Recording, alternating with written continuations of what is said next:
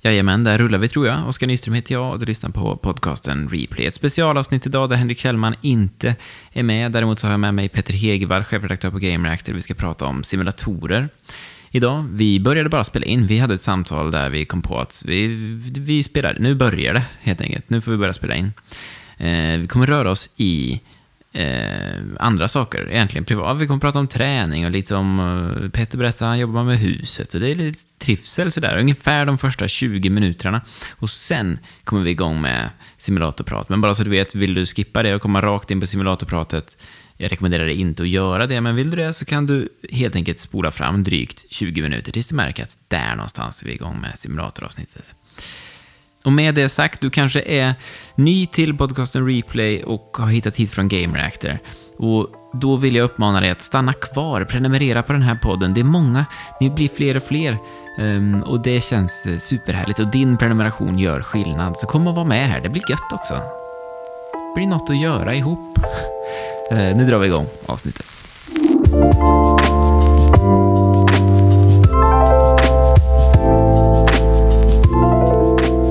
Hej Peter. Hej. Vart var vi? Vi pratade lite grann om att du har ryggen med dig och du har kunnat jobba med på huset i år. Ja, men exakt. Jo, nej, men det, det, det blir som en... Och det, så är väl jag. Så har jag väl alltid varit. Eh, det är något fel det såklart, även om jag har lyckats dra nytta av det nästan enbart. Men antingen är det ju tusen procent eller noll. Mm. Det vet ju alla Germarkteläsare vid laget. Det vet ju du såklart som jobbar med under flera år. Men mm. nu då när jag...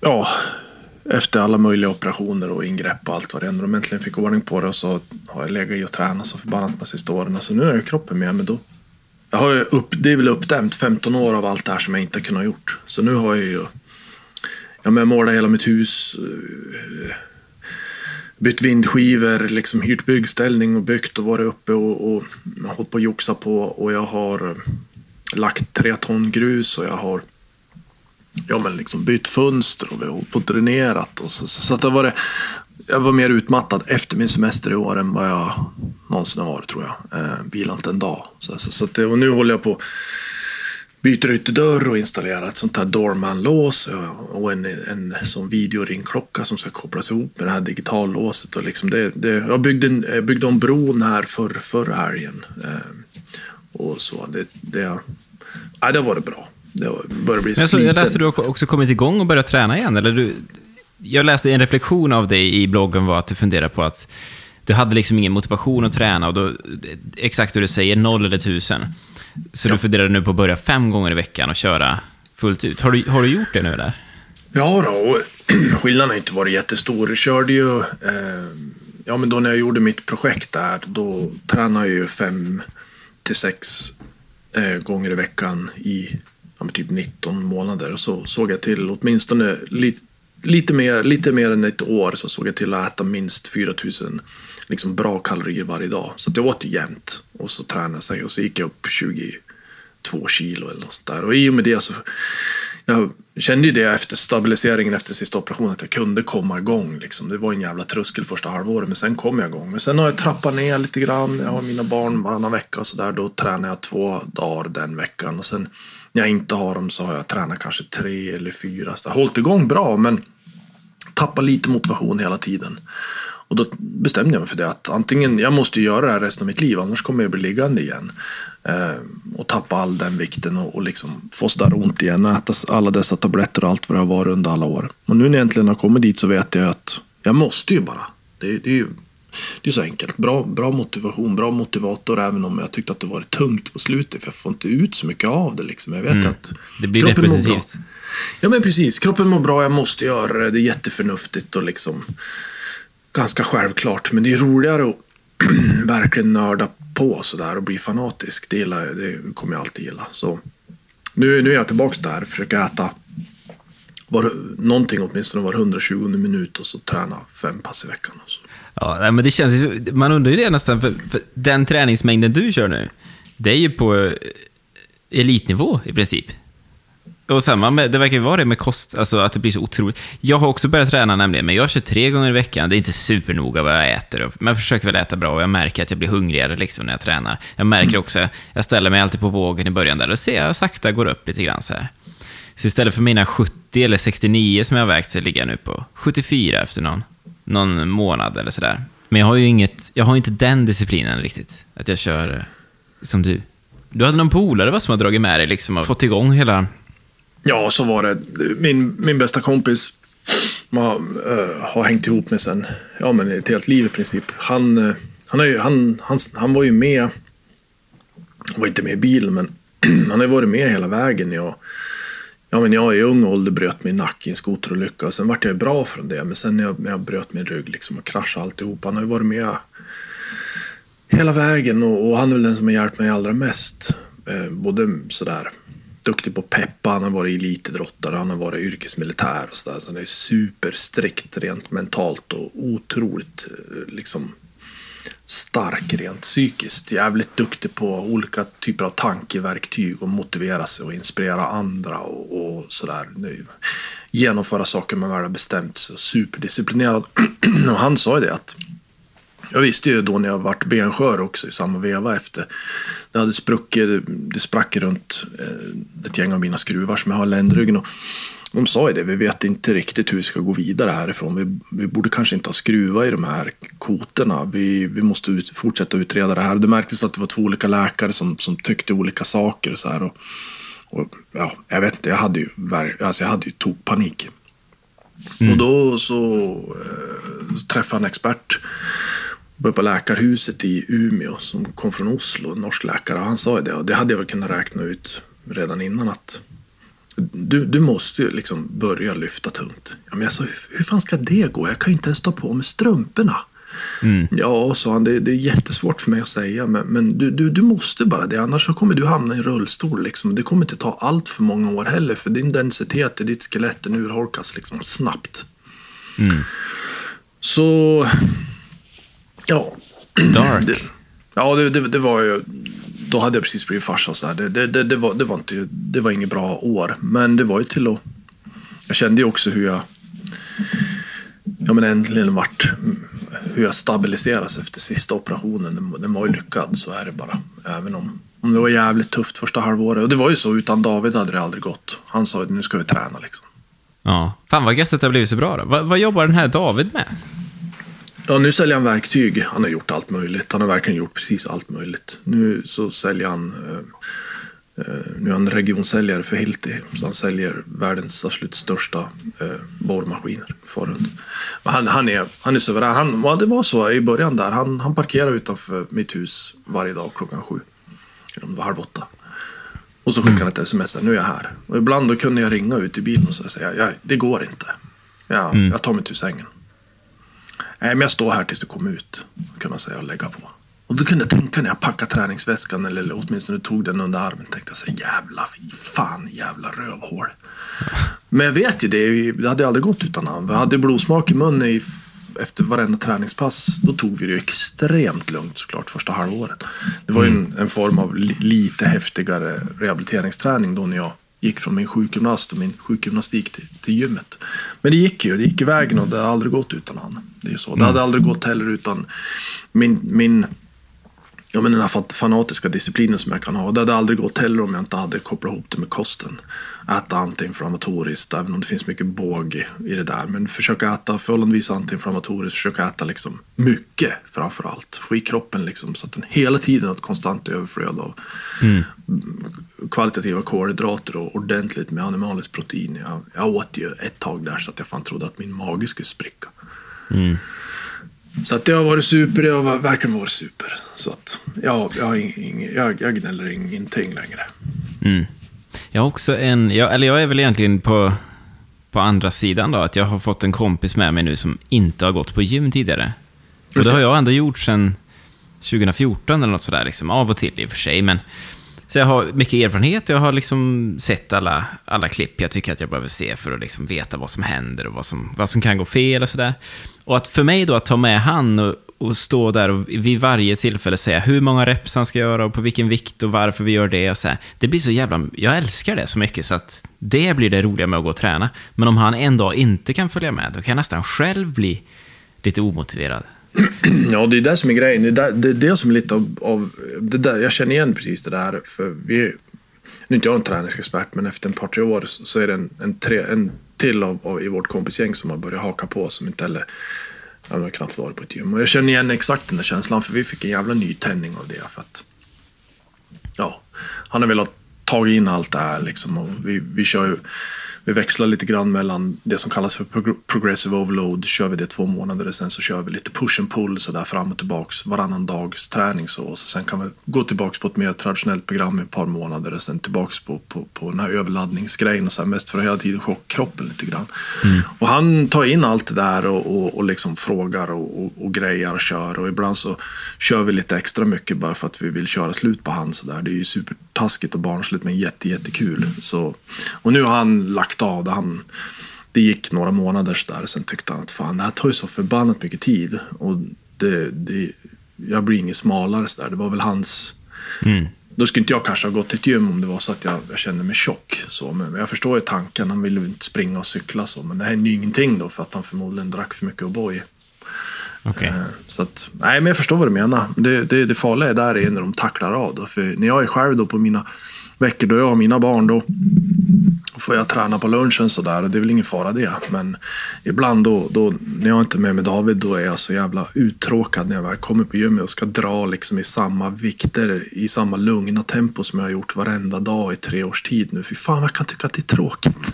Mm, och så är det väldigt lätt att tänka, när man har två övningar kvar kan man tänka, äh, jag kan ju ta dem jag tar dem nästa vecka istället. Lite noggrannare. Nej, men så är det ju. Men jag menar, det är ju som min, eh, en av mina kompisar som har tävlat i eh, Ja, men som har tävlat i, internationell liksom, VM-klass i bänkpress. Nu, nu är det ganska länge sedan han la av, men han brukar säga det. Att det, det är liksom, den bästa träningen är den som blir av. Och det är en gammal klyscha, men det är ju så. Han sa ju, det är ju mm. dessutom 43. Vad spelar det för roll om du tappar motivationen här eller missar ett pass där? Så du är ju igång. Och han säger, du behöver inte tänka så mycket heller på att ta det på rätt ställe. Gör jag övningarna rätt så, så tillvida man inte liksom lyfter så tungt som man skadar sig. Mm. Det tar jag alltid någonstans, säger han. Skit, skit i det där. Lyssna inte på alla liksom ja men du vet alla de här som ska i slutändan sälja sina dyra proteinprodukter och träningskläder där allting ska vara på ett specifikt sätt. Han sa, kör mm. bara. Bara köra. Ja, men gött, för det där är ju faran, tycker jag, med att överhuvudtaget gå in i workout-videos på YouTube. Att de säger, de säger emot varandra och alla vill, vara viktiga, alla vill komma med sanningen som är så viktig att du ska prenumerera på mig. Helst också köpa mitt proteinpulver som jag är sponsrad av. Och då blir det liksom att man tycker, ja men det kanske inte spelar någon roll. Jag har till exempel väldigt svårt att få till sömnen. Jag sover aldrig mer än sex timmar per natt. Och då säger mm. folk att då är det helt meningslöst, då behöver du inte... Om, om den är borta, jag har hört den här liknelsen om en stol till exempel. Att om, om man tar bort eh, ett ben, då är stolen ranglig. Sömnen är ett ben. Tar du också bort kosten, då ramlar hela stolen. Då är det ingen idé att hålla på överhuvudtaget. Men så där ska man inte se det. Man ska se det som att det är mo jag går i alla fall ut och gör någonting. Jag sitter inte bara, bara, bara still. Som jag kunde göra ganska mycket när vi när vi var kollegor, Petter, och jobbade på Game Reactor, då satt man ju vid datorn jämt och var så jävla inne i det, att det är det här som gäller och mm. göra det jobbet så bra som möjligt. Så att man glömmer bort att för att kunna göra det här jobbet så bra som möjligt på lång sikt så måste jag också liksom aktivera kroppen. För det är ju, det är ju en ny företeelse att vi sitter ner överhuvudtaget. Det är, det är något som har hänt de senaste hundra åren. Liksom. Nej men så är det och det är alldeles rätt i det. Jag kan också känna... I slutändan så handlar det mycket om att de vill de vill sälja sin skit sådär oavsett vem det är på Youtube. I slutändan så, så finns det alltid en hake i det där. Och det, det, det kan ju låta cyniskt men, men det är ju mångt och mycket så. De, de, de också, de, när, de, när de sprider sina sanningar då är det ju nästan också på en så pass hög nivå i slutändan. Så att de på något sätt tror att de instruerar tävlingstränare och fitnessvärldsstjärnor. Det finns nästan ingen mm. som säger det att ja, men, så länge du gör någonting så har du gjort någonting. Mm. Och då är det bra för hjärnan och hjärta, även om du inte får stora biceps liksom, eller världens bästa kondition. Det är ju ingen som säger det just. Men nu, nu kanske det kallas tantträning då i slutändan. Men jag tänker ju ja, jag tänker nog jävligt annorlunda kring det där. Det är väl inte så konstigt som att varit semihandikappad i 15 års tid. Så där. Om jag bara är iväg så är det en vinst för mig, även om jag ibland har svårt att se det så. Men vet du, jag tror tant och gubbträning räcker gött alltså. För man, man blir blind i, i, sin egen spegelbild också. Och det, man kan, vart man än tittar på ett gym, så ser man ju någon med större armar. Och man, man ser säkert jätteimponerande ut för jättemånga människor, men man tittar ju alltid själv uppåt liksom, på de som har tagit sig längre. Om man nu tänker på den visuella aspekten i det där. Nej men så är det ju. Även om jag aldrig kommer bli någon muskelman och, och definitivt inte är det idag och så där, så, så är det ju det, det här megarexi-grejen är ju verklighet. Att det, jag gick upp 20 kilo och, och kom ju och tycker väl kanske fortfarande idag att jag, att jag är ganska skaplig form. Speciellt för att vara CM-handikappad i 15 år och är tvåfaldigt stelopererad 43 år gammal. Men jag kan titta på mig själv ganska ofta sådär i, i, utan tröja och tänka liksom att herregud, allt har ju försvunnit och det vet jag att det mm. inte har. Ingenting har ju försvunnit. Jag väger samma, liksom, jag mäter samma sådär. Även om, om det inte spelar stor roll, men det, det, det, är ju, det finns ju det där. Nu är det, ja. det är ju som Om man har varit förkyld en vecka missat Visst. gymmet en hel vecka, då är allt borta tycker man. Det är, oh, skit också. Tappa allt, alla de här ja, åren. Visst. Och det är inte sant. Det... det är bara en mental grej. Ja, det är fåfängans fyrverkeri det om något. Du, eh, det här är ju inte en podd om träning, tror eller ej. Utan det handlar ju om spel. Det här är podcasten Replay. Och eh, vi, vi ska prata om simulatorer idag. Och i synnerhet det hetaste simulatorspelet, kanske det hetaste spelet i hela världen just, just precis de här veckorna i alla fall, Microsoft Flight Simulator jag förstod att, jag frågade ju dig på, på Facebook om du också spelar, för jag är så fruktansvärt inne i det. Och du bara, jajamän, jag spelade, och du spelade i din simulator också. Och det kan vi säga till de som mot förmodan inte vet om det. Du har ju en av de värsta simulatorerna jag, jag någonsin sett i mitt liv. Den kan man se på din Instagram till exempel, om man vill göra det samtidigt som vi pratar här. Mm. Och då är frågan, vad var det som drog dig till, micro, äh, till Flight Simulator för, från första början? Har du varit inne? Har du spelat något flygsimulatorspel förut? Nej, jag, tror faktiskt inte det. Jag är verkligen helt ointresserad av flyg på alla tänkbara sätt. Jag har aldrig varit intresserad ens, du vet, som, som liten av, av stridsflyg. Eller, det, det, det är någonting tillsammans med båtar som, intresserar mig, som inte intresserar mig alls. Mm. Och det här spelet, även om på Game Reactor så, som chefredaktör naturligtvis, även om jag inte spelar allt så måste jag ju ändå nu säger jag inte att jag har det, men jag kanske borde eller någonstans måste ha skap, skapligt bra koll på, på, på jävligt mycket och så har jag liksom järnkoll på extremt få grejer kan man väl kanske säga. Så att vi har ju skrivit mycket om det för hypen inför releasen har ju varit ganska ordentlig och jag har väl varit ganska impad av det mesta vi har skrivit om, speciellt under det sista året. Och när, när min recensent Adam Holmberg började spela det här för fem sex veckor sedan och, och var ju fullständigt lyrisk i vår internchatt så där så vart jag väl kanske extra nyfiken. Sen tror jag bara att när det väl släpptes och man insåg vad fan det var de hade släppt ifrån sig. Då, och i samma veva så skickade Thrustmaster skickade hit sin, sin största liksom jättelåda med, med flight controls och sådär. Och i samma veva så släppte Svenska Simrig släppte en mjukvaruuppdatering till min SR1 Motion Rig eh, med fullt stöd för Microsoft Flight Simulator 2020 och då kändes det absolut självklart att jag sa det till hårdvaruskribent Fredrik Lindman som har hjälpt mig bygga den här simulatorn att vi, vi måste flytta på ratten liksom. Vi, vi måste flyga.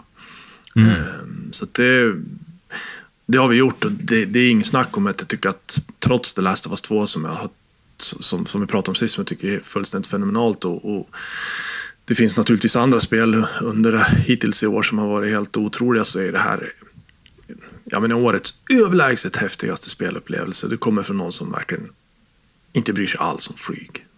Mm. Och vi ska gå igenom allt detta, tänker jag mig. Vi ska gå in i detalj nu alltså. Men först måste jag bara säga, jag gillar Adam eh, Holmberg som skribent. Han är saklig, duktig. Jag rekommenderar hans recension på gamereactor.se, finns där att lyssna, äh, läsa. Och där finns även din andra åsikt och då kan man få se vad du sätter för betyg på det här. Mm. Och om vi börjar i utrustningen, vad, vad har du köpt? Jag vet att du har en uh, Frostmaster Warfog som joystick och även ja. som, du har även gaspedalen va? Ja. Eller vad heter den? Frotten? Ja. Jag kan inte terminologin så bra, jag är ju inte pilot egentligen. Men även om det känns så när man sitter och, och, och flyger. Eh, har du även sådana här paddlar? Som, det har ju piloter, har det visat sig. Ja, och men det har vi. Vi fick hela kit och nu fick vi även mottog idag även, de har gjort ännu mer grejer, Thrustmaster, eh, vilket mm. inte jag riktigt känner till. Så nu fick vi deras Airbus-kit, då själva flight controls och, och throttle control är, är ja, men exakta repliker av eh, hur, hur eh, de här reglagen ser ut i en, i en Airbus 380 eller vad det nu är. Att, ja, mätarna och instrumenten liksom. Jajamän, så att de brassar på. Du har också skärmarna du har. Du har ju en framför dig, sen så har du två som sidofönster nästan va? Ja, precis. Jag har 3 gånger 55 tum LG C9 OLED. Så 165. 55? Ja, 165 tum eh, aktiv bildyta. Ja, 27 ja. Men, ja, ja, du ser. Nej, men det, det gör en jävla skillnad. Vi körde 3 gånger 40 förut i, i, för, förra eh, versionen av simulatorn som var baserad på, på en, en annan rigg. Och, och det är ju stort, liksom, 120 tum såklart. Men eh, det var LED-skärmar från Philips och, och, när vi klev upp på, på LGs OLED-tv-apparater, så framförallt upp till 55 tum, så har det blivit en helt otrolig skillnad oavsett bilspel eller flygspel. Det är, för nu, vart man än tittar så är det bara bild. Periferin är täckt av bild. Eh, allting och så sitter man ju förhållandevis nära mitt i det här klustret av tre monitorer som är, som är sidoskärmarna är naturligtvis vinklade in mot den. Så det, det är bara bild och det gör en jäkla skillnad. Hur, hur gör man för att vinkla de där då, så att det blir rätt liksom? Att bilden blir inte skev när den är vinklad? Ja, det finns ju verktyg för det naturligtvis. Eh, och det, det, man, man, får mäta en hel del eh, för, för, för, att, att man inte förvränger själva eh, perspektivet. För då, förutom att det skapar illamående då, så, så blir det naturligtvis inte helt realistiskt. Så det är field of view Nej. som det kallas. Det, det, det, får man, speciellt i simracingvärlden där, där jag är liksom djupt nerbäddad. Eh, jag, jag gör knappt något annat nu för tiden. Där är ju FOV superviktigt. Inte mm. minst för fartkänslans skull, annars tappar man ju... Man kan ju ställa foven fel med 10% och tappa liksom 50% av, av sense of speed. Så att mm. även i, i, men stödet för det i, i flight sim är, helt läskigt bra, så det, det var nästan okay. problemfritt ska jag säga. Och din stol när du spelar racingspel och den rör sig och skakar och sådär. Finns den dimensionen med? Har Microsoft Flight Sim gjort något även för den biten?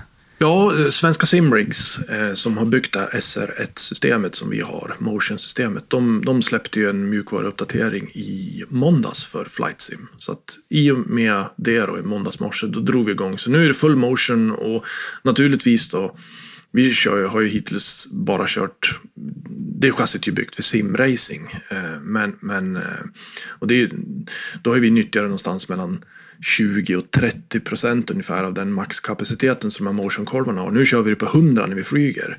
Och mm. man, fanns, hade vi inte fyrpunktsselen som vi har i race, vår spark och racingstol, då hade man nästan flugit ur den nu när man, när man, om det, när man, när man gör liksom häftiga manövrar i de mindre propellerplanerna i Microsoft, Microsoft Flight Sim. Åh, oh, herregud. Men och det här kan du nu sätta, du kan ju sätta dig och spela det här nu. Du kan lägga på med mig och sätta dig, du har, den här, du har tillgång till den här jämt. Liksom. Den här otroliga ja. bioliknande liksom. Jag flög i morse faktiskt för att eh, jag varit så förbannat nyfiken på, eh, jag läste lite grann, gjorde säkert du också, om, om den här orkanen som, som har dragit in över Texas och dödat ett par människor. Den modelleras ju i, i det närmaste liksom perfekt 1-1-skala i realtid i flight sim såklart. Så det är ju Vilket också är otroligt. Ja, det, är helt, liksom. alltså det är helt sinnessjukt. Det är meteorologer tydligen som ligger och, och, och, och, kryssar ovanför den här orkanen i spelet för att se vart den är på väg. Och sen baserar de sina väderprognoser eller orkanprognoser i tvn sen på det här läste jag i amerikansk media. Det, det, det här spelet är så fantastiskt bisarrt, men jag vill åtminstone se den för den är rejäl. Så att i morse drog jag igång bara för att så låg jag en bit bakom den och bara kikade på hur den rörde sig genom södra mm. USA. Det där är så kul att man kan se nu att eh, händer det en katastrof någonstans eller sådär, då flyger folk dit i Microsoft. Flight Sim. Och slår man på multiplayer-läget att man kan se varandra, då kan man ju se att det är jättemånga plan på vissa områden. Det är folk på Epsteins ö till exempel också. Det har också ja. blivit så, ett sånt resmål för folk. Um, men jag måste fråga också om hårdvaran bara innan vi gå vidare från den. När du har alla, du har tre skärmar som ska aktiveras och det ska skickas ut en jävla massa input till olika grejer. Hur mycket, hur mycket får du ut liksom, i frames per second? Ja, med den här nya datorn, vi uppgraderar precis, vi har kört eh, från start så har vi använt Omen by HPs färdigbyggda eh, flaggskeppsdatorer och vi bytte precis till den senaste modellen. Och, eh, men det är datorer för 40-50 tusen så det vore konstigt annars. Men, men jag, jag, jag, kan köra max på allt i princip och ändå köra skärmarna. LG C9 OLEDens maxkapacitet i världens enda OLED-skärm på 120 Hz. Så att mm. i, i Flight Sim så kommer jag upp över 100. Frames per second. Och även i Dirt Rally 2. Eh, inte, inte 100 i Dirt Rally 2, det är, det är mer krävande rent grafiskt. Eller sämre, sämre optimerat, det törs jag inte säga. Men, men mellan 60-80 ligger vi där i alla fall. Och i Assetto Corsa och iRacing och sådär så kommer vi upp i maxkapacitet på 120. Mm. För det är ju en rolig grej som man kanske inte vet om, om man lyssnar på det här, om just simulatorer och kanske i synnerhet Microsoft Flight Sim, att varje gång det kommer ett nytt Eh, flygsimulatorspel, det är ungefär med tio års mellanrum de här släpps, då är det nya, man kan nästan jämföra med Crisis liksom, som gör alla, nu måste alla uppgradera dator om ni ska hänga med i det här.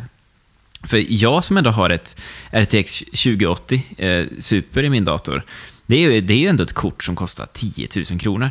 Jag får en, den kämpar alltså. Eh, så jag har sänkt från Ultra till High, bara för att få ut en lite liksom lenare upplevelse. Okej. Okay. Du behöver en Intel i10-processor tror jag. Så kan det vara. Vad har jag då? i9 tror jag jag har. Just ja. Ja, då behöver du vänta två månader och köpa eh, RTX 3090 då, som ska kosta 20 000. Det ja. grafikkortet blir någonting alldeles extra. Istället för att köpa en, eh, en joystick. Bara för att kunna höja, höja från high till ultra. Just.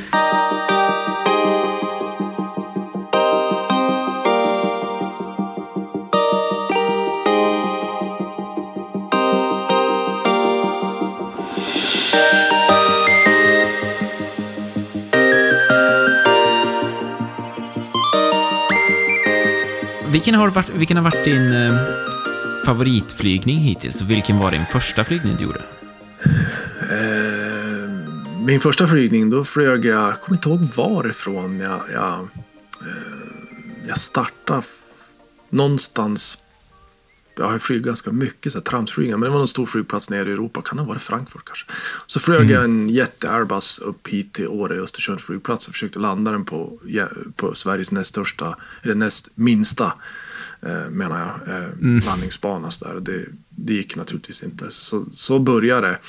Och sen har jag flugit, jag har flugit och kikat på min mosters hus som bor i Wilmette utanför Chicago. Så där. I, i, då lyfte jag i och för sig bara från O'Hare, fyra mil därifrån och liksom så swisha förbi. Men, men, jag har gjort mycket. För, för mig, som du och jag har pratat om och som jag skriver på sajten, för mig så blir det så uppenbart en sån här gång, för att byta spår lite grann men hålla, hålla oss kvar vid Microsoft Flight Sim, att vi speljournalister har såna som i grunden så är vi alla spelnördar liksom och gör det här för att vi älskar spel och alltid har gjort det.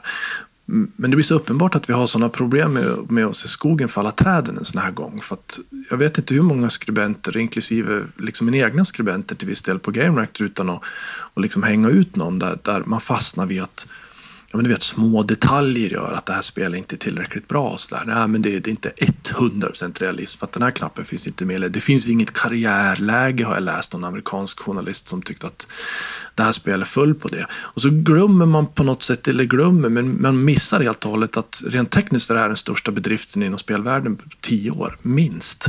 Kommer mm. förändra allt, nummer två. Och sen är det ju, ja men liksom på något sätt, när man väl är i luften så, så är det ju kan jag känna en av de här riktiga milstolparna. Och då har jag skrivit om spel sedan 93 och framförallt varit med sedan Pong Magnavox-tiden på något sätt. Det här är ett av de här spelen om 20 år som vi kommer prata om. Liksom. Minns ni det mm. där? Minns ni när det där släpptes? Liksom? Vad, vad otroligt bisarrt det är att delar av spelvärlden är kvar, harvar på i samma gamla 2006 års hjulspår fast med lite bättre ljussättning. Och så kommer det här. Mm. Jag håller med helt och hållet. Jag har också läst att det är många som klagar på att det finns inget kvar att göra. Vad ska man göra när man har gjort sin första flygning? Det finns liksom inga objectives eller sådär. Det finns inga uppdrag. Eh, och när kommer det nya utmaningar? De kommer för sällan. Det finns ju sådana här utmaningar att landa på, på vissa ställen och då får man någon sorts oklar ranking på världsleaderboarden.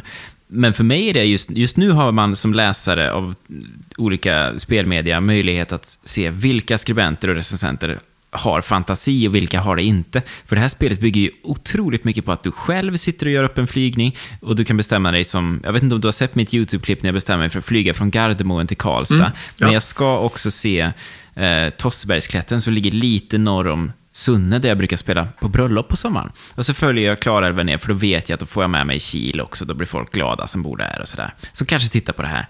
Och det, blir ju ett litet äventyr då, att försöka hitta dit. Och jag skapade plötsligt mitt eget objektiv. Sen får jag ingen achievement för det, jag får inga poäng, jag får inga XP. Men jävlar vilken upplevelse. Och det tillför, tillför ju också till liksom simulatorupplevelsen av att faktiskt vara en pilot en liten stund på riktigt. Och sitta och prata i micken och sådär. Ja, nej, men det är precis så det är. Och det säger väl en del om vart spelbranschen har tagit väg de sista tio åren. Att för varje sak du gör, i vilket spel du än spelar, så finns det en slags grundkrav idag hos de flesta spelarna att du måste bli ordentligt belönad med perks och badges och nya load-ins och load-outs och allt vad det är. Och jag blir inte klok på det där, för att jag menar, jag är precis tvärtom. Jag sitter i Dirt Rally 2.0 på samma sträcka offline i min simulator med min, mina setups och så har jag slagit av alla hjälpmedel och i princip allting och så sitter jag där och liksom bara letar tiondelar i, i specifika kurvor och, och, och sådär. Och det är belöningen för mig på något sätt. Det, det, mm. ja, ja, nej. Men, men, det är klart man är olika så. Men jag, jag, jag tycker att det, det, det, är otroligt tydligt vad, vad mycket spelpress det är som inte ser skogen för alla träden en sån här gång. Sen kan man ju tycka vad man vill. Så här, men jag, jag gillar inte det här spelet för att av den och den anledningen. Men just att inte rent objektivt kunna se det för vad det är, det tycker jag är lite oroväckande. För det är ju rent tekniskt fullständigt bisarrt bra. Mm. Det är sådär så att jag ibland bara kan tänka, men fy fan vad sjukt det här är. Mm. Och det har inte jag gjort på, ja, men jag tror inte det stoppar med 15 år heller. Mm. Jag ska säga första gången jag flög över mitt barndomshem i Skåre, det är inte det ögonblicket som ligger. Jag har lagt upp ett, en flygning över Karlstad, men det är inte min första flygning över Karlstad, ska jag säga. Den gjorde jag dagen innan. Nu pratar jag om YouTube, Replays YouTube-kanal alltså. Men första gången jag startade upp spelet flög över mitt barndomshem och såg det och visst, vet att där var vi, där, den vägen gick vi till skolan och sådär. Jag, du vet, jag höll på att börja grina alltså, bara av att... Alltså jag vet inte vad det är, det är egentligen samma grej som att gå in i Google Earth, men det är någonting med att flyga över här. Och det som hände, äh, effekten av det blev att jag sen jag gick in på Värmlands flygklubb och började kolla om man kan få åka med och göra den här flygningen på riktigt. Och också börjat titta på liksom, vad skulle det innebära att ta flygcertifikat på riktigt? För det händer ju något, det är någonting i det här som intresserar mig så, så otroligt mycket. Och på tal om, eh, på tal om eh, långa meningslösa flygningar så gjorde jag en rutt genom Sydafrika, en ganska lång, häromdagen. Det bara började på ett ställe jag aldrig varit där, liksom, uppe i bergen. Det var inte ens någon landningsbana. Utan det, och det är ju roligt att det är ju en riktig... Där landade plan i verkligheten. Liksom. Mm. En kulleband neråt. Så hoppas man att man får upp tillräckligt med fart. Och så skulle jag bara ligga rakt. Det var berg och dalar där nere, men ingenting jag känner igen. Den här flygningen var kanske en timme och 45 minuter. Och du vet, när man har lyft, då händer det ju inte så mycket på ett tag. Det händer ingenting förrän man är framme. Och det börjar påminna om ett jobb. Det börjar påminna om att jobba som pilot. Och då var det, jag får uppleva dels hur det är, men så händer det också något som, när jag är färdig med eh, den här spelsessionen, som inte händer om jag spelar Overwatch eller Rocket League eller sådär. Och det är att jag kommer ut nästan som att jag har haft semester en liten stund. Jag kommer ut mm. utvilad, meditativt liksom. Och jag känner, fan jag är sugen på att spela piano. Eller jag är sugen... Man kommer ut med någon, nästan som att ha varit och tränat, på tal om det vi inledde hela det här avsnittet med. Som man kanske får på ett annat sätt i simulatorspel. Jag har ingen aning om hur det är i racingspel, för det, det är mycket mer din grej än, än min. Men... Ja, men det är precis tvärtom. Det, det blir, man är helt utmattad när man är klar för att alla ser på lägger sig istället. Exakt, och kroppen är död och hjärnan är liksom helt slut.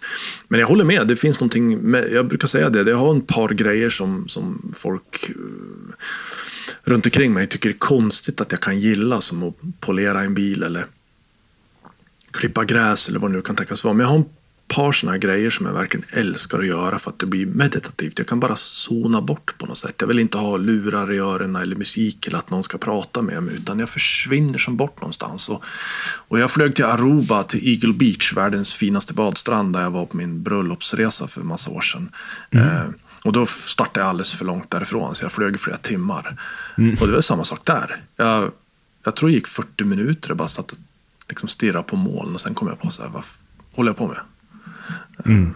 Men det, det, finns ett, ja, det, det, finns så många värden i det här spelet tycker jag. Som, som, eh, och att det nu får det här eh, liksom erkännande som jag tycker att framförallt den här studion har förtjänat. Då, att eh, hårdvaruförsäljningen i, i samband med det här och har ju ja, men den, den den mångdubblas nu. De förväntar sig att sälja hårdvara, kring hårdvara till Microsoft Flight Sim för många miljarder innan det här året är slut. Jag tycker att det är superhäftigt. Mm. Ja, verkligen. Uh, har ni testat, har, har du testat personligen någon annan billigare variant än Thrustmasters? Eller körde ni direkt på den? För det är ju värstingmodellen det för 6000 Ja, det är värstingen. Nej, den här Airbus, de här Airbus-reglagerna, de är ju billiga. Kostar liksom... Ja, jag tror att man får båda två för, för 15-1600 spänn. Och det är ju plast bara. Så att det är väl Trustmasters billigaste tror jag. Sen har de någonting i mellansegmentet också för en 3-4 tusen om jag inte missminner mig helt. Jag pratade lite grann med Trustmasters PR-chef och det, känns, det verkar som att vi ska i omgångarna få testa he, hela segmentet. De har tydligen mer grejer på gång också, vilket jag förstår. Det gäller att passa på just nu för dem. För på, på rattmarknaden är de helt helt liksom frånkörda. Eh, mm. Men de här Airbus-grejerna, jag har de här på bordet. Vi har inte, vi har inte provat dem, men de, ja, de sagt är plast, men jag tycker att de känns och, och, och ser bra ut. Och för 15-1600 spänn så, så lär väl definitivt kunna, ja men liksom garanterat bättre än att spela med en handkontroll och tangentbord. Det är ju absolut helt självklart. Ja, jag tror även eh, att om man skulle köpa Logitechs eh, gamla, gamla, den har ju funnits i många år tror jag, den här hur uttalar man det? Joke, säger man väl helt enkelt, deras ratt. Um, det som bara är plast. Den ser ut i princip som en sån här leksak som när man fick en bil, du vet, sin första mm. bil när man var tre år. Ba som bara var en ratt, i princip då. Så ser den ut ungefär, men jag kan tänka mig det jämfört med handkontroll är ju hela skillnaden. Ja. Är det, det här är ju en avstickare för dig egentligen, hela flight sim-grejen. För du, i, i huvudsak så är ju du inne på på racing. Och vilka jag kan för lite om detta, men vilka spelare du spelar då? När vi byggde, ja nu är det den förra versionen av sim-racing-riggen. Nu har vi ju, eh, ja det är som någon läsare påpekat, det tar ju som aldrig slut där. För att det finns ju så förbannat med grejer så att man bygger och sen får vi möjlighet att recensera nya saker från de som har sett hur vi recenserar förra grejerna och så fortsätter man att bygga och uppdatera, bygger och uppdatera, bygger och uppdatera. Men när vi byggde den initialt, då skulle vi köra asfaltsracing i GT3-världen i eh, italienska simulatorn Assetto Corsa. Mm. Det var ju som absolut helt självskrivet. Det var ju både är det det som är världens snyggaste racingspel, eller är jag ute och cyklar då? Ja, nej, men det är nog ganska långt ifrån. Det, mm. det här släpptes för sex år sedan och precis som i fallet iRacing och R-Factor som är de tre största liksom, hardcore-simulatorerna så är det tre ganska fula spel, ska man, om man ska vara mhm. helt ärlig. Eh, det är ju sån otrolig fokus på korrekt simulering av däckfysik så att all, all hårdvarukraft används till det.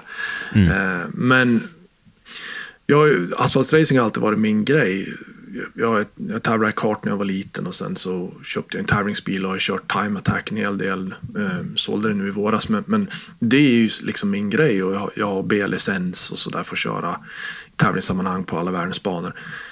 Men i och med att Fanatec släppte sin första Direct Drive-ratt som var så, ja, den är ju väloptimerad för alla möjliga spel. Finns ju, den stödjer ju allt möjligt, men, men den var ju så otroligt bra redan i standardinställning i, i Codemasters Dirt Rally 2.0 som är en fantastisk, fenomenal eh, rallysimulator idag.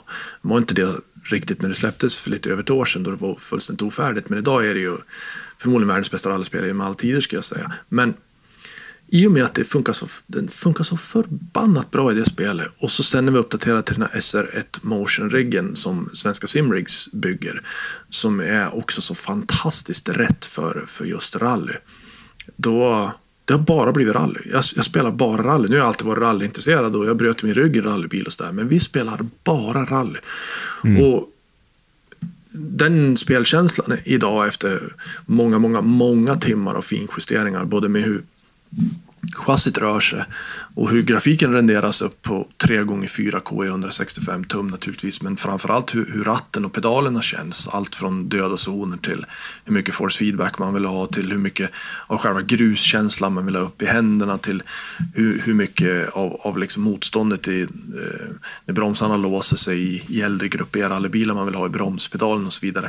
Vi har ju hållit på i 30-tals timmar bara med setups och inställningar och nu skulle jag vilja säga att hoppar man i den idag den spelkänslan är så fantastiskt nära verklig rally så att eh, jag kan tycka att det är direkt otäckt. Jag äger ju en av PVRC-bilarna, en, en 2016 års PVRC Subaru VRX STI som jag har som min hobbybil, den är, den är ju med i spelet eh, i exakt det utförandet som, som min bil är i. Så att jag kan ju till och med jämföra liksom, du vet, styrutslag och bromsmotstånd i bromspedalen. Mm. Och de, de är ruggigt nära. Chassibalansen skulle jag säga är helt perfekt simulerad.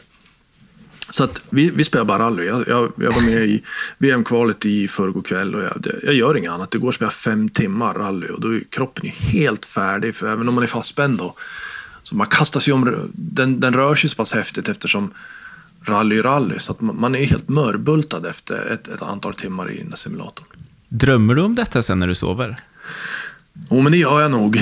Framförallt så sitter man och tänker mycket. Man, man ser de här sträckorna. Vi har fyra, fem stycken sträckor i fyra, fem olika rallyn i fyra, fem olika länder som vi är ett grabbgäng på, ett kompisgäng på, på fyra stycken och så tävlar vi ett par kvällar i veckan. Eh, så får man liksom får man köra sin kvart och sen så by, byter vi gubbe i stolen och så här. Och, och nu handlar kvällar om... i veckan? Ja. Det, låter som att ni går, det låter som att ni går på college tillsammans och egentligen delar korridor så här. Går in till varandra och spelar. Det låter supermysigt. Ja, men det är det. Igår så, ja, eh, som sagt, igår så körde vi från sju till typ halv två på natten. Och det var någon som tacklade av som skulle upp tidigt. Men, men annars är det ju... Ja, men man, eh, vi, är helt, vi är lika fanatiska allihopa. Och, och vi, ja, det, det är så, skulle jag vilja säga. Även om man är helt ointresserad av rally och racing, vilket vi, det här kompisgänget naturligtvis inte är från, från från liksom start. Men även om man är det så tror jag att 10 minuter i simulatorn som den funkar idag i Dirt Rally 2.0 mm. sen tror jag man kan vara lika fast som vi är. Det är en helt otrolig spelupplevelse. Jag har ju hållit på med spel i ett helt liv och jag sa det här om kvällen, ja. Jag har aldrig gjort någonting i spelsammanhang som har varit så här häftigt. Mm. Men finns det någon Finns det någonting som lockar med att spela till exempel Forza Horizon här då, mer arkadmässiga spel? Eller är det just att det ska likna verkligheten som är det viktiga för dig? Ja, där. Jag, är med. Alltså, jag är helt ointresserad av arkadracing idag och det märker man ju i spelvärlden överlag att den genren, trots att Dirt 5 då, som kommer om ett par veckor är superarkadigt och Grid släpptes tidigare i år och Forza Horizon säljer bra och Need for Speed liksom ska rebootas för tionde gången så, så är den genren är ju på dekis. Men den, den är ju inte jättebra idag om man tittar generellt sett. Och det är ju heller ingenting som det läggs någon, någon, någon stor fokus på. För försäljningsmässigt så är det de mer seriösa racingspelarna som har tagit över idag. För tio år sedan var det precis tvärtom.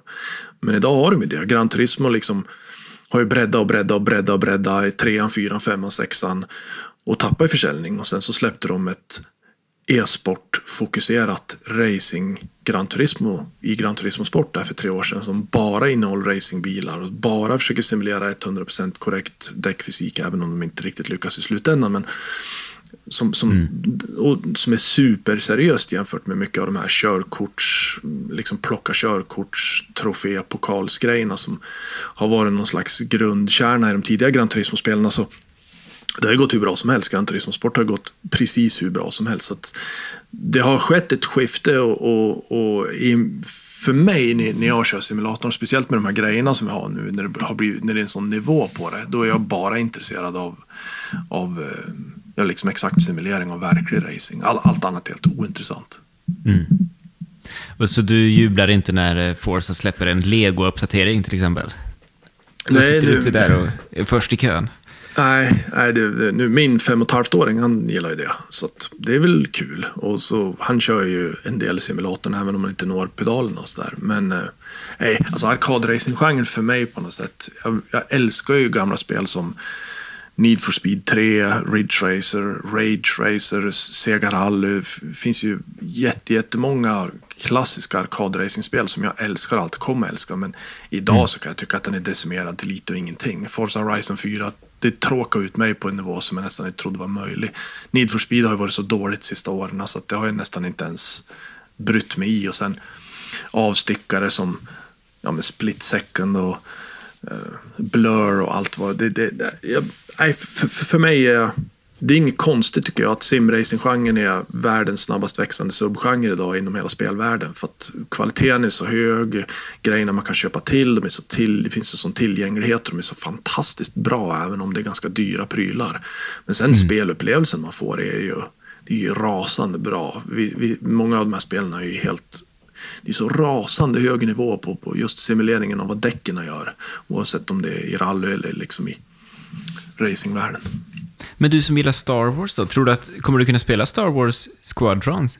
Uh, alltså det här flygspelet Star Wars som kommer nu i oktober. Det, måste, det borde ju vara helt bananas att spela i din simulator. Ja, det skulle vara coolt. Jag har hemskt svårt att tro att uh, Simrigs kommer att utveckla mjukvarustöd för det i SR1-riggen. Men det, det, de har ett, alltså de, det är ett sånt härligt gäng, en liten startup i Stockholm som, som gör världens mest avancerade motionsystem under 5000 euro. Och de är, de är helt briljanta. Är, vi, vi, har ju testat diverse, diverse nu som sagt de sista åren här på Game Reactor. Jag skulle säga att det finns ingenting i den här prisklassen som ens kommer nära. Och de är så pass sköna så, så deras chefsprogrammerare han sa till mig för en vecka sedan att behöver du mjukvara liksom fullt stöd, det tar ju naturligtvis veckor för dem att programmera för specifika spel. Behöver du det för någonting som, som inte finns, då kan du ringa mig bara. Mm. Och jag, jag, jag sa det så här, vad, vad menar du ens? Nej, men alltså om det är något spel som inte finns med på listan som det inte finns mjukvarustöd för, då kan jag fixa det åt dig. Ska, ska du programmera det åt mig då? Säger jag. Ja, ja. Jaha. Så att, ja, men då så. Då är dörren öppen. Då, då ber jag dig att fixa detta. Så, så, vi kan få, så, vi kan, eh, så vi kan få se ett Star Wars. Och då, då lovar jag att flyga upp till Östersund med mitt nya flygcertifikat och testa ja, det. vore väl något. Det vore ju häftigt. Det vore häftigt eh, farming simulator och sånt då? Liksom, skulle du kunna sträcka dig dit? Eller truck simulator?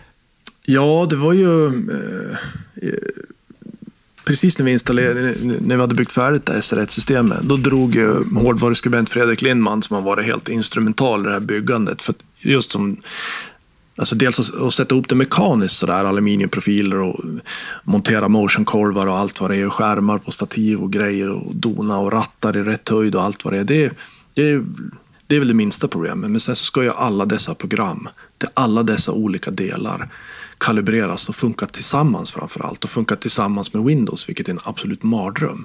Mm. Eh, men utan annat hade det aldrig gått. Och när vi precis var färdiginstallerade, han kollade listan för spelstöd i SR1-mjukvaran, då fanns ju nya Farming Simulator, så det var ju det första han startade. Jag tror till och med han köpte det på mitt Steam-konto för att Paypal-knappen låg intryckt. Så jag satt och skrek i andra rummet så att du köper fan inget bondespel.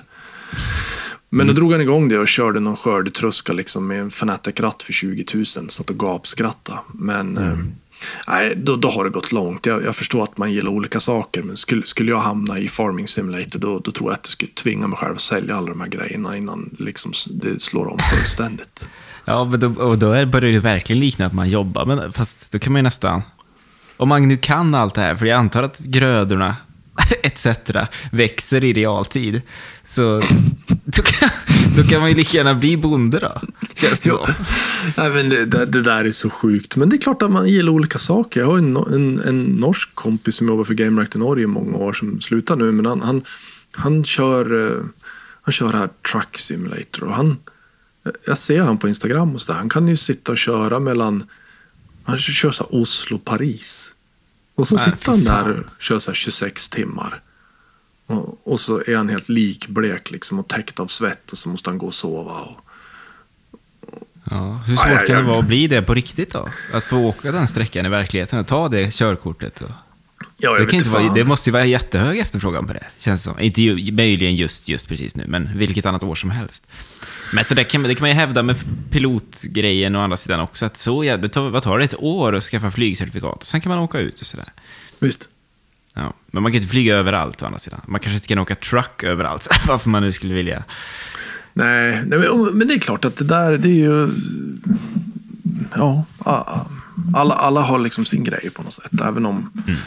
även om det blir riktigt konstigt när man, som du säger, när man sitter och kör skördetröska i 6 km i timmen i timmar i sträck. Men jag har en sån skribent också på Game Reactor som recenserar alla Farming Simulators och har gjort det typ fyra år i rad. Mm och, och, älskar det. Vem är det? Johan Wahlström. Eh, så det, det, det, finns något för alla såklart. Och det, ja, det är väl inte så konstigt egentligen. Nej. Men... Nej, så är det verkligen. Man ska inte kasta sten i glashus heller. Här sitter jag och, och är den största nörd jag känner.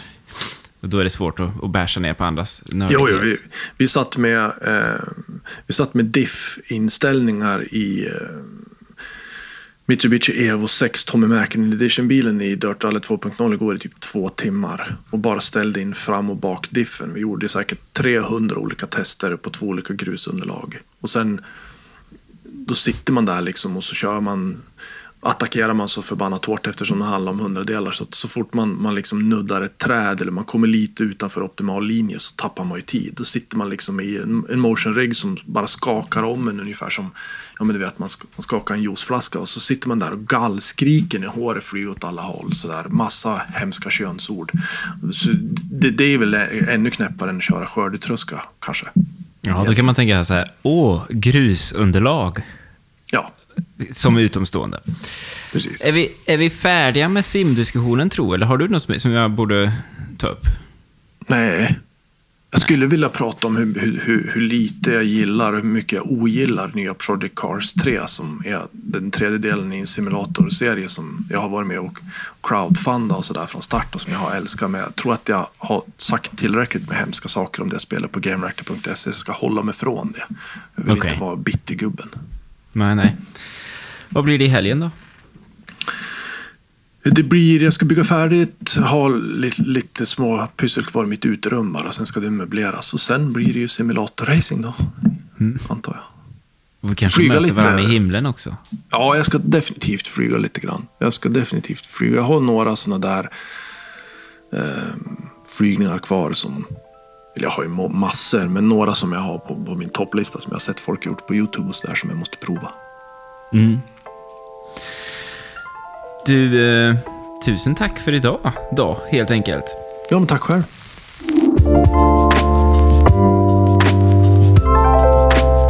Och med det så tackar vi Peter Hegevall så mycket. Tack till dig också som har lyssnat på den här podden. Prenumerera gärna på den om du inte redan gör det, så missar du ju inte nästa avsnitt. Och kom ihåg att din prenumeration gör skillnad för mig personligen. Vill du mig någonting eller vill du Henrik någonting så kan du nå oss på podcasten replay.gmail.com. Du kan också följa oss på massa olika ställen. Alla de länkarna finns eh, här nedan. Kul att du är med. Vi ses om en vecka.